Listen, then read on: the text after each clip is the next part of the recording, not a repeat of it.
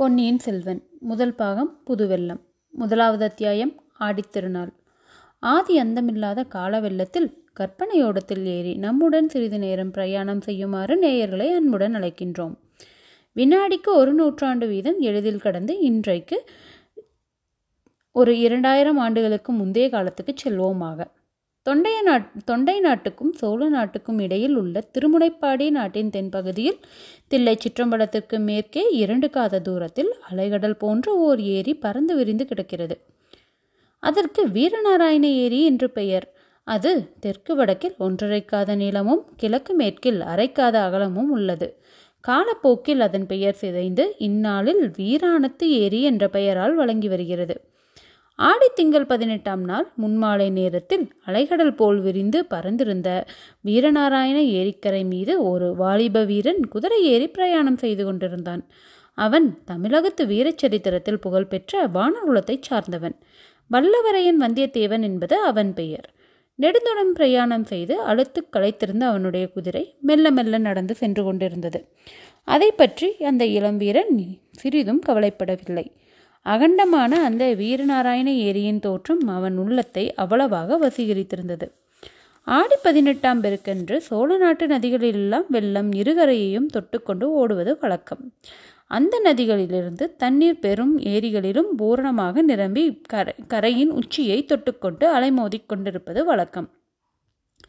வடகாவேரி என்று பக்தர்களாலும் கொள்ளிடம் என்று பொதுமக்களாலும் வழங்கப்பட்ட நதியிலிருந்து வடவாற்றின் வழியாக தண்ணீர் வந்து வீரநாராயண ஏரியில் பாய்ந்து அதை ஒரு பொங்கு கடலாக ஆக்கியிருந்தது. அந்த ஏரியின் எழுபத்தி நான்கு கணவாய்களின் வழியாகவும் தண்ணீர் குமுகுமுவென்று பாய்ந்து சுற்றுப்பக்கத்தில் நெடுந்தூரத்துக்கு நீர்வளத்தை அளித்து கொண்டிருந்தது. அந்த ஏரி தண்ணீரை கொண்டு கண்ணு கெட்டிய தூரம் கழனிகளில் உழவும் விரை தெளிவும் நடவும் நடந்து கொண்டிருந்தன.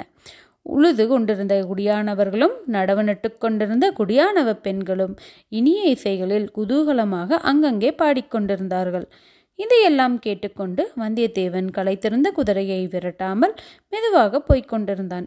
ஏரிக்கரை மீது ஏறியதிலிருந்து அந்த ஏரிக்கு எழுபத்தி நான்கு கணவாய்கள் உண்டு என்று சொல்லப்படுவது உண்மைதானா என்று அறிந்து கொள்ளும் நோக்கத்துடன் அவன் கணவாய்களை எண்ணிக்கொண்டே வந்தான். ஏறக்குறைய ஒன்றரை காத தூரம் அவன் அந்த மாபெரும் ஏரிக்கரையோடு வந்த பிறகு எழுபது கணவாய்களை எண்ணியிருந்தான். ஆஹா இது இவ்வளவு பிரம்மாண்டமான ஏரி எத்தனை நீளம் எத்தனை அகலம்? தொண்டை நாட்டில் பல்லவ பேரரசர்களின் காலத்தில் அமைத்த ஏரிகளில் எல்லாம் இந்த ஏரிக்கு முன்னால் சிறிய குளங்குட்டைகள் என்றே சொல்ல தோன்றும் அல்லவா? வடகாவேரியில் வீணாகச் சென்று கடலில் விழும் தண்ணீரை பயன்படுத்துவதற்காக மதுரை கொண்ட பராந்தகனின் புதல்வர் இளவரசர் ராஜாதித்தர் இந்த கடல் போன்ற ஏரியை அமைக்க வேண்டும் என்று எண்ணினாரே. எண்ணியதை செயலிலும் நிறைவேற்றினாரே. அவர் எப்பேற்பட்ட அறிவாளியாக இருக்க வேண்டும்? வீரத்திலேதான் அவருக்கு இணை வேறு யார்? தக்கோலத்தில் நடந்த போரில் தாமே முன்னணியில் யானை மீது ஏறி சென்று போராடினார் அல்லவா? போராடி பகைவர்களின் மேல் மார்பிலே தாங்கிக் கொண்டு உயிர் நீத்தார் அல்லவா? அதனால் யானை மேல் துஞ்சிய தேவர் என பெயர் பெற்று வீர சொர்க்கம் அடைந்தார் அல்லவா? இந்த சோழகுலத்து மன்னர்களே அதிசயமானவர்கள்தாம். அவர்கள் வீரத்தில் எப்படியோ அப்படியே அறத்திலும் மிக்கவர்கள். அறத்தில் எப்படியோ அப்படியே தெய்வ பக்தியிலும் சிறந்தவர்கள். இப்படியெல்லாம் எண்ணிக்கொண்டு வீரநாராயண ஏரிக்கரையின் தென்கோடிக்கு வந்தியத்தேவன் வந்து சேர்ந்தான். அங்கே வடகாவேரியிலிருந்து பிரிந்து வந்த வடவாறு ஏரியில் வந்து சேரும் காட்சியை கண்டான். ஏரிக்கரையிலிருந்து சிறிது தூரம் வரையில் ஏரியின் உட்புறம் படுகையாக அமைந்திருந்தது. வெள்ளம் வந்து மே மோதும் போது கரைக்கு சேதம் உண்டாகாமல் இருக்கும் பொருட்டு அந்த படுகையில் கருவேல மரங்களையும் விலா மரங்களையும் நட்டு வளர்த்திருந்தார்கள். கரையோரமாக நாணல் அடர்த்தியாக வளர்ந்திருந்தது. தென்மேற்கு திசையிலிருந்து இருபுறமும் மரவரிசையுடன் வடவாற்றின் புதுவெல்லம் வந்து ஏ வீரநாராயண ஏரியில் கலக்கும் காட்சி. சற்று தூரத்திலிருந்து பார்க்கும்போது அழகிய வர்ணக்கோலம் போட்டது போல் காணப்பட்டது. அந்த மனோகரமான தோற்றத்தின் இனிமையையும் குதூகலத்தையும் அதிகப்படுத்தும்படியான இன்னும் சில காட்சிகளை வந்தியத்தேவன் அங்கே கண்டான். அன்று பதினெட்டாம் பேருக்கு திருநாள் அல்லவா? பக்கத்து கிராமங்களிலிருந்து தந்த நிற தென்னங்குருத்துக்களால் சப்பரங்கள் கட்டி இழுத்துக்கொண்டு கும்பல் கும்பலாக மக்கள் அங்கே வந்து கொண்டிருந்தார்கள். ஆண்களும் பெண்களும் குழந்தைகளும் புதிய ஆடைகள் அணிந்து விதவிதமான அலங்காரங்கள் செய்து கொண்டு வந்திருந்தார்கள். பெண்களின் கூந்தல்களை தாளம்பூ செவ்வந்திப்பூ மல்லிகை முல்லை இருவாட்சி செண்பகம் முதலிய மலர்கள் கொத்து கொத்தாய் அலங்கரித்தன. கூட்டாஞ்சோறும் சித்திரான்னமும் எடுத்துக்கொண்டு பலர் குடும்பம் குடும்பமாக வந்திருந்தார்கள். சிலர் ஏரிக்கரையில் தண்ணீரை ஓரமாக நின்று கொண்டு சித்திரான்னம் முதலியவற்றை கமுகு மட்டைகளில் போட்டுக்கொண்டு உண்டார்கள். இன்னும் சில தைரியசாலிகள் சிறிது சிறிது தூரம் தண்ணீரில் நடந்து சென்று வடவாற்றங்கரையை அடைந்து அங்கு நின்றபடி சாப்பிட்டார்கள். குழந்தைகள் சிலர் சாப்பிட்ட கழுகு மட்டைகளை கணவாய்களின் ஓரமாய் எரிய அந்த மட்டைகள் கணவாய்களின் வழியாக ஏரிக்கரைக்கு வெளியே விழுந்தடித்து ஓடி வருவதைக் கண்டு கைகொட்டி சிரித்தார்கள். ஆடவர்களில் சில வம்புக்காரர்கள் தங்களின்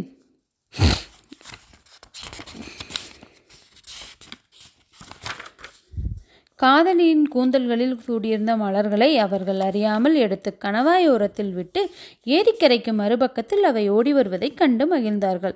இதையெல்லாம் பார்த்து கொண்டு சிறிது நேரம் வல்லவரையன் அங்கேயே நின்று கொண்டிருந்தான். அங்கு நின்ற பெண்களில் இனிய குரல்களுடைய சிலர் பாடுவதை காது கொடுத்து கேட்டான்.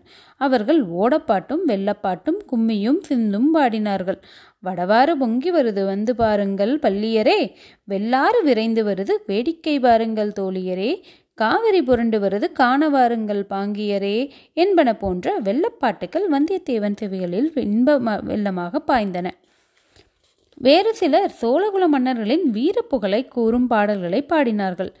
முப்பத்தி இரண்டு போர்களில் ஈடுபட்டு உடம்பில் தொன்னூற்றாறு காயங்களை ஆபரணங்களாக பூண்டிருந்த விஜயாலய சோழனின் வீரத்தை சில பெண்கள் பாடினார்கள்.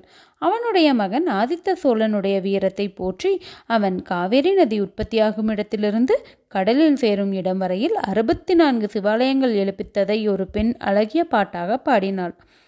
ஆதித்தனுடைய மகன் பராந்தக சோழ மகாராஜன் பாண்டியர்களையும் பல்லவர்களையும் சேரர்களையும் வென்று ஈழத்துக்கு படையனுப்பி வெற்றி கொடி நாட்டிய மெய்கீர்த்தியை இன்னொரு பெண் உற்சாகம் ததும்ப பாடினாள்.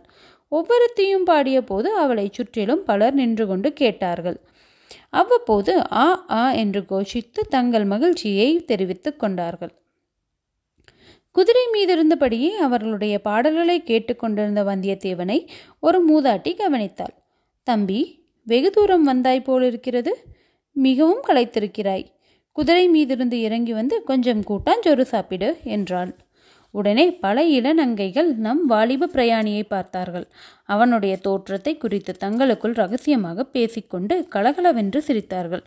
வந்தியத்தேவனை ஒரு பக்கம் வெட்கமும் இன்னொரு புறம் குதூகலமும் பிடுங்கித் தின்றன. அந்த மூதாட்டி சொற்படி இறங்கிச் சென்று அவள் தரும் உணவை சாப்பிடலாமா என்று ஒரு கணம் சிந்தித்தான். அப்படி சென்றால் அங்கே நின்ற இளம் அங்கேயர்கள் பலரும் அவனை சூழ்ந்து கொண்டு பரிகசித்துச் சிரிப்பார்கள் என்பது நிச்சயம். அதனால் என்ன? அத்தனை அழகிய பெண்களை ஒரே இடத்தில் காண்பது சுலபமான காரியமா? அவர்கள் தன்னை பரிகசித்து சிரித்தாலும் அந்த ஒளி தேவகானமாகவே இருக்கும். வந்தியத்தேவனின் யவனக் கண்களுக்கு அந்த ஏரிக்கரையில் நின்று நங்கைகள் எல்லோரும் ரம்பைகளாகவும் மேனகைகளாகவும் தோன்றினார்கள். ஆனால் அதே சமயத்தில் தென்மேற்கு திசையில் வடவாற்றின் நீரோட்டத்தில் தோன்றிய ஒரு காட்சி அவளை சிறிது தயங்க செய்தது. வெள்ள வெள்ளைப்பாய்கள் விரிக்கப்பட்ட ஏழு எட்டு பெரிய ஓடங்கள் வெண்சிறகுகளை விரித்து கொண்டு நீரில் மிதந்து வரும் அன்னப்பட்சிகளைப் போல் மேலக்காற்றினால் உந்தப்பட்டு விரைந்து வந்து கொண்டிருந்தன. ஏரிக்கரையில் பல வகை களியாட்டங்களில் ஈடுபட்டிருந்த ஜனங்கள் அத்தனை பேரும் அந்த படகுகளின் வரும் படகுகள் வரும் திசையையே அவளுடன் பார்க்கத் தொடங்கினார்கள். அந்த படகுகளிலே ஒரு படகு பல்லா எல்லாவற்றிற்கும் முன்னதாக விரைந்து வந்து ஏரிக்கரை வடக்கு நோக்கி திரும்பும் மூளையை அடைந்தது. அந்த படகில் கூறிய பிர பிரகாசமான வேல்களை ஏந்திய ஆஜானு பகவான வீரர்கள் பலர் இருந்தார்கள். அவர்களில் சிலர் ஏரிக்கரையில் குதித்திறங்கி அங்கே இருந்த ஜனங்களை பார்த்து போங்கல் போங்கல் என்று விரட்டினார்கள். அவர்கள் அதிகமாக விரட்டுவதற்கு இடம் வையாமல் ஜனங்களும் அவர்களுடைய பாத்திரங்கள் முதலியவற்றை எடுத்துக்கொண்டு விரைந்து கரையேறத் தொடங்கினார்கள். வந்தியத்தேவனுக்கு இது ஒன்றும் விளங்கவில்லை. இந்த வீரர்கள் யார்? பின்னால் வரும் பாய் விரித்த படகுகளில் யார் வருகிறார்கள்? எங்கிருந்து வருகிறார்கள்? ஒருவேளை அரச குடும்பத்தைச் சார்ந்தவர்களாக இருப்பார்களோ? ஏரிக்கையில் ஏரிக்கரையில் கையில் கோல் பிடித்து நின்ற பெரியவர் ஒருவர் வல்லவரவனை அணுகினான். ஐயா இந்த வீரர்கள் யாரைச் சேர்ந்தவர்கள்? அதோ பின்னால் வரும் அன்னை அன் அன்னக்கூட்டம் போன்ற ஓடங்கள் யாருடையவை? எதற்காக இவ்வீரர்கள் மக்களை விரட்டுகிறார்கள்? மக்களும் எதற்காக விரைகிறார்கள்? என்று கேள்விகளை அடுக்கினான். தம்பி உனக்கு தெரியவில்லையா என்ன? அதோ அந்த படகுகளின் நடுப்படகில் ஒரு கொடி பறக்கிறதே. அதில் என்ன எழுதியிருக்கிறது பார்? என்றார் பெரியவர். பனைமரம் போல் தோன்றுகிறது. பனைமரம்தான் பனைமரக்கொடி பழுவேட்டரையர் கொடி என்று உனக்கு தெரியாதா? மகாவீரர் பழுவேட்டரையரா வருகிறார் என்று வந்தியத்தேவன் திடுக்கிட்ட குரலில் கேட்டான். அப்படித்தான் இருக்க வேண்டும். பனைமரக்குடியை உயர்த்தி கொண்டு வேறு யார் வர முடியும்? என்றார் பெரியவர். வல்லவரையனுடைய கண்கள் அளவிலா வியப்பினால் விரிந்து படகுகள் வந்த திசையை நோக்கின. பழுவேட்டரையரை பற்றி வல்லவரையன் எவ்வளவோ கேள்விப்பட்டிருந்தான். யார்தான் கேள்விப்படாமல் இருக்க முடியும்? தெற்கே ஏழு நாட்டிலிருந்து வடக்கே கலிங்க நாடு வரையில் அண்ணன் தம்பிகளான பெரிய பழுவேட்டரையர் சின்ன பழுவேட்டரையர் என்பவர்களுடைய பெயர்கள் பிரசித்தமாய் இருந்தன. உறையூருக்கு பக்கத்தில் வடகாவேரியின் வடகரையில் உள்ள பழுவூர் அவர்களுடைய நகரம். விஜயாலய சோழன் காலத்திலிருந்து பழுவேட்டரையர் குலம் வீர புகழ் பெற்றிருந்தது. அக்குடும்பத்தார் சோழ மன்னர் குடும்பத்துடன் கொல்வினை கொடுப்பினை செய்து வந்தனர். இது காரணமாகவும் அவர்களுடைய குலத்தொன்மை வீரப்புகழ் இவை காரணமாகவும் பழுவேட்டரையர் குலம் அரச குலத்தின் சிறப்புகள் எல்லாம் பெற்றிருந்தது. தனியாக கொடி போட்டுக்கொள்ளும் உரிமையும் அக்குலத்துக்கு உண்டு. இப்போதுள்ள பழுவேட்டரையர் இருவரில் மூத்தவர் இருபத்தி நான்கு போர்களில் ஈடுபட்டவர். அவருடைய காலத்தில் அவருக்கு இணையான வீரர் சோழ நாட்டில் யாரும் இல்லை என்று புகழப்பெற்றவர் இப்போது சோழ நாட்டு அரசாங்கத்தில் மிக உன்னதமான பல பதவிகளை வகித்து வந்தார். அவர் சோழ சாம்ராஜ்யத்தின் தனாதிகாரி தானியாதிகாரி தன பண்டாரமும் தானியா பண்டாரமும் அவருடைய அதிகாரத்தில் இருந்தன. அரசியலின் தேவைக்கு தகுந்தபடி இறை விதித்து வசூலிக்கும் அதிகாரம் அவரிடம் இருந்தது. எந்த சிற்றரசரையும் கோட்டத்தலைவரையும் பெரிய குடித்தனக்காரரையும் இவ்வாண்டு இவ்வளவு இறை தர வேண்டும் என்று கட்டளையிட்டு வசூலிக்கும் உரிமை அவருக்கு இருந்தது. ஆகவே சுந்தர சோழ மகாராஜாவுக்கு அடுத்தபடியாக சோழ சாம்ராஜ்யத்தில் இப்போது வலிமை வலிமை மிக்கவர் பழுவேட்டரையர்தான். அத்தகைய மகாவீரரும் அளவிலா வலிமையும் அதிகாரமும் படைத்தவருமான பெரிய பழுவேட்டரையரை பார்க்க வேண்டும் என்ற ஆவல் வந்தியத்தேவனுடைய உள்ளத்தில் பொங்கியது. ஆனால் அதே சமயத்தில் காஞ்சி நகரின் புதிய பொன் மாளிகையில் இளவரசர் ஆதித்த கரிகாலர் தன்னிடம் அந்தரங்கமாக சொன்ன செய்தி அவனுக்கு நினைவு வந்தது. வந்தியத்தேவா நீ சுத்த வீரன் என்பது நான் என்பதை நன்கு அறிவேன். அத்துடன் நீ நல்ல அறிவாளி என்று நம்பி இந்த மாபெரும் பொறுப்பை உன்னிடம் ஒப்புவிக்கிறேன். நான் கொடுத்த ஒரு இரு ஓலைகளில் ஒன்றை என் தந்தை மகாராஜாவிடமும் இன்னொன்றை என் சகோதரி இளைய பிராட்டியிடமும் ஒப்புவிக்க வேண்டும். தஞ்சையில் ராஜ்யத்தின் பெரிய பெரிய அதிகாரிகளை பற்றி கூட ஏதேதோ கேள்விப்படுகிறேன். ஆகையால் நான் அனுப்பும் செய்தி யாருக்கும் தெரியக்கூடாது. எவ்வளவு முக்கியமானவராயிருந்தாலும் நீ என்னிடத்திலிருந்து ஓலை கொண்டு செல்ல கொண்டு போவது தெரியக்கூடாது. வழியில் யாருடனும் சண்டை பிடிக்கக்கூடாது நீயாக வலுச்சண்டைக்கு போகாமல் இருந்தால் மட்டும் போதாது. மற்றவர்கள் வலுச்சண்டைக்கு இழுத்தாலும் நீ அகப்பட்டு கொள்ளக்கூடாது. உன்னுடைய வீரத்தை நான் நன்கறிவேன். எத்தனையோ தடவை நிரூபித்திருக்கிறாய். ஆகையால் வலிய வரும் சண்டையிலிருந்து விலகிக் கொண்டாலும் கௌரவ குறைவு ஒன்றும் உனக்கு ஏற்பட்டு விடாது. முக்கியமாக பழுவேட்டரையர்களிடமும் என் சிறிய தந்தை மதுராந்தகரிடமும் நீ மிக்க ஜாக்கிரதையாக நடந்து கொள்ள வேண்டும். சோழ சாம்ராஜ்யத்தின் பட்டத்துக்குரிய இளவரசரும் வடதிசை சைனியத்தின் மாதண்ட நாயக்கருமான ஆதித்தகரிகாலர் இவ்விதம் சொல்லியிருந்தார். மேலும் வந்தியத்தேவன் நடந்து கொள்ள வேண்டிய வி விதங்களை பற்றி படித்து படித்து கூறியிருந்தார். இவையெல்லாம் நினைவு வரவே பழுவேட்டரையரை பார்க்க வேண்டும் என்ற ஆவலை வல்லவரையன் அடக்கி கொண்டான். குதிரையை தட்டிவிட்டு வேகமாக செல்ல முயன்றான்.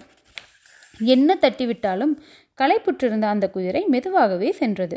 இன்று இரவு கடம்பூர் சம்புவரையர் மாளிகையில் தங்கிவிட்டு நாளை காலையில் புறப்படும் போது வேறு நல்ல குதிரையுடன் சம்பாதி குதிரை சம்பாதித்து கொண்டு கிளம்ப வேண்டும் என்று மனதிற்குள் தீர்மானித்து கொண்டான். நன்றி. இது உங்கள் கதையும் காஃபியும். அடுத்த பாகத்தில் உங்களை சந்திப்போம்.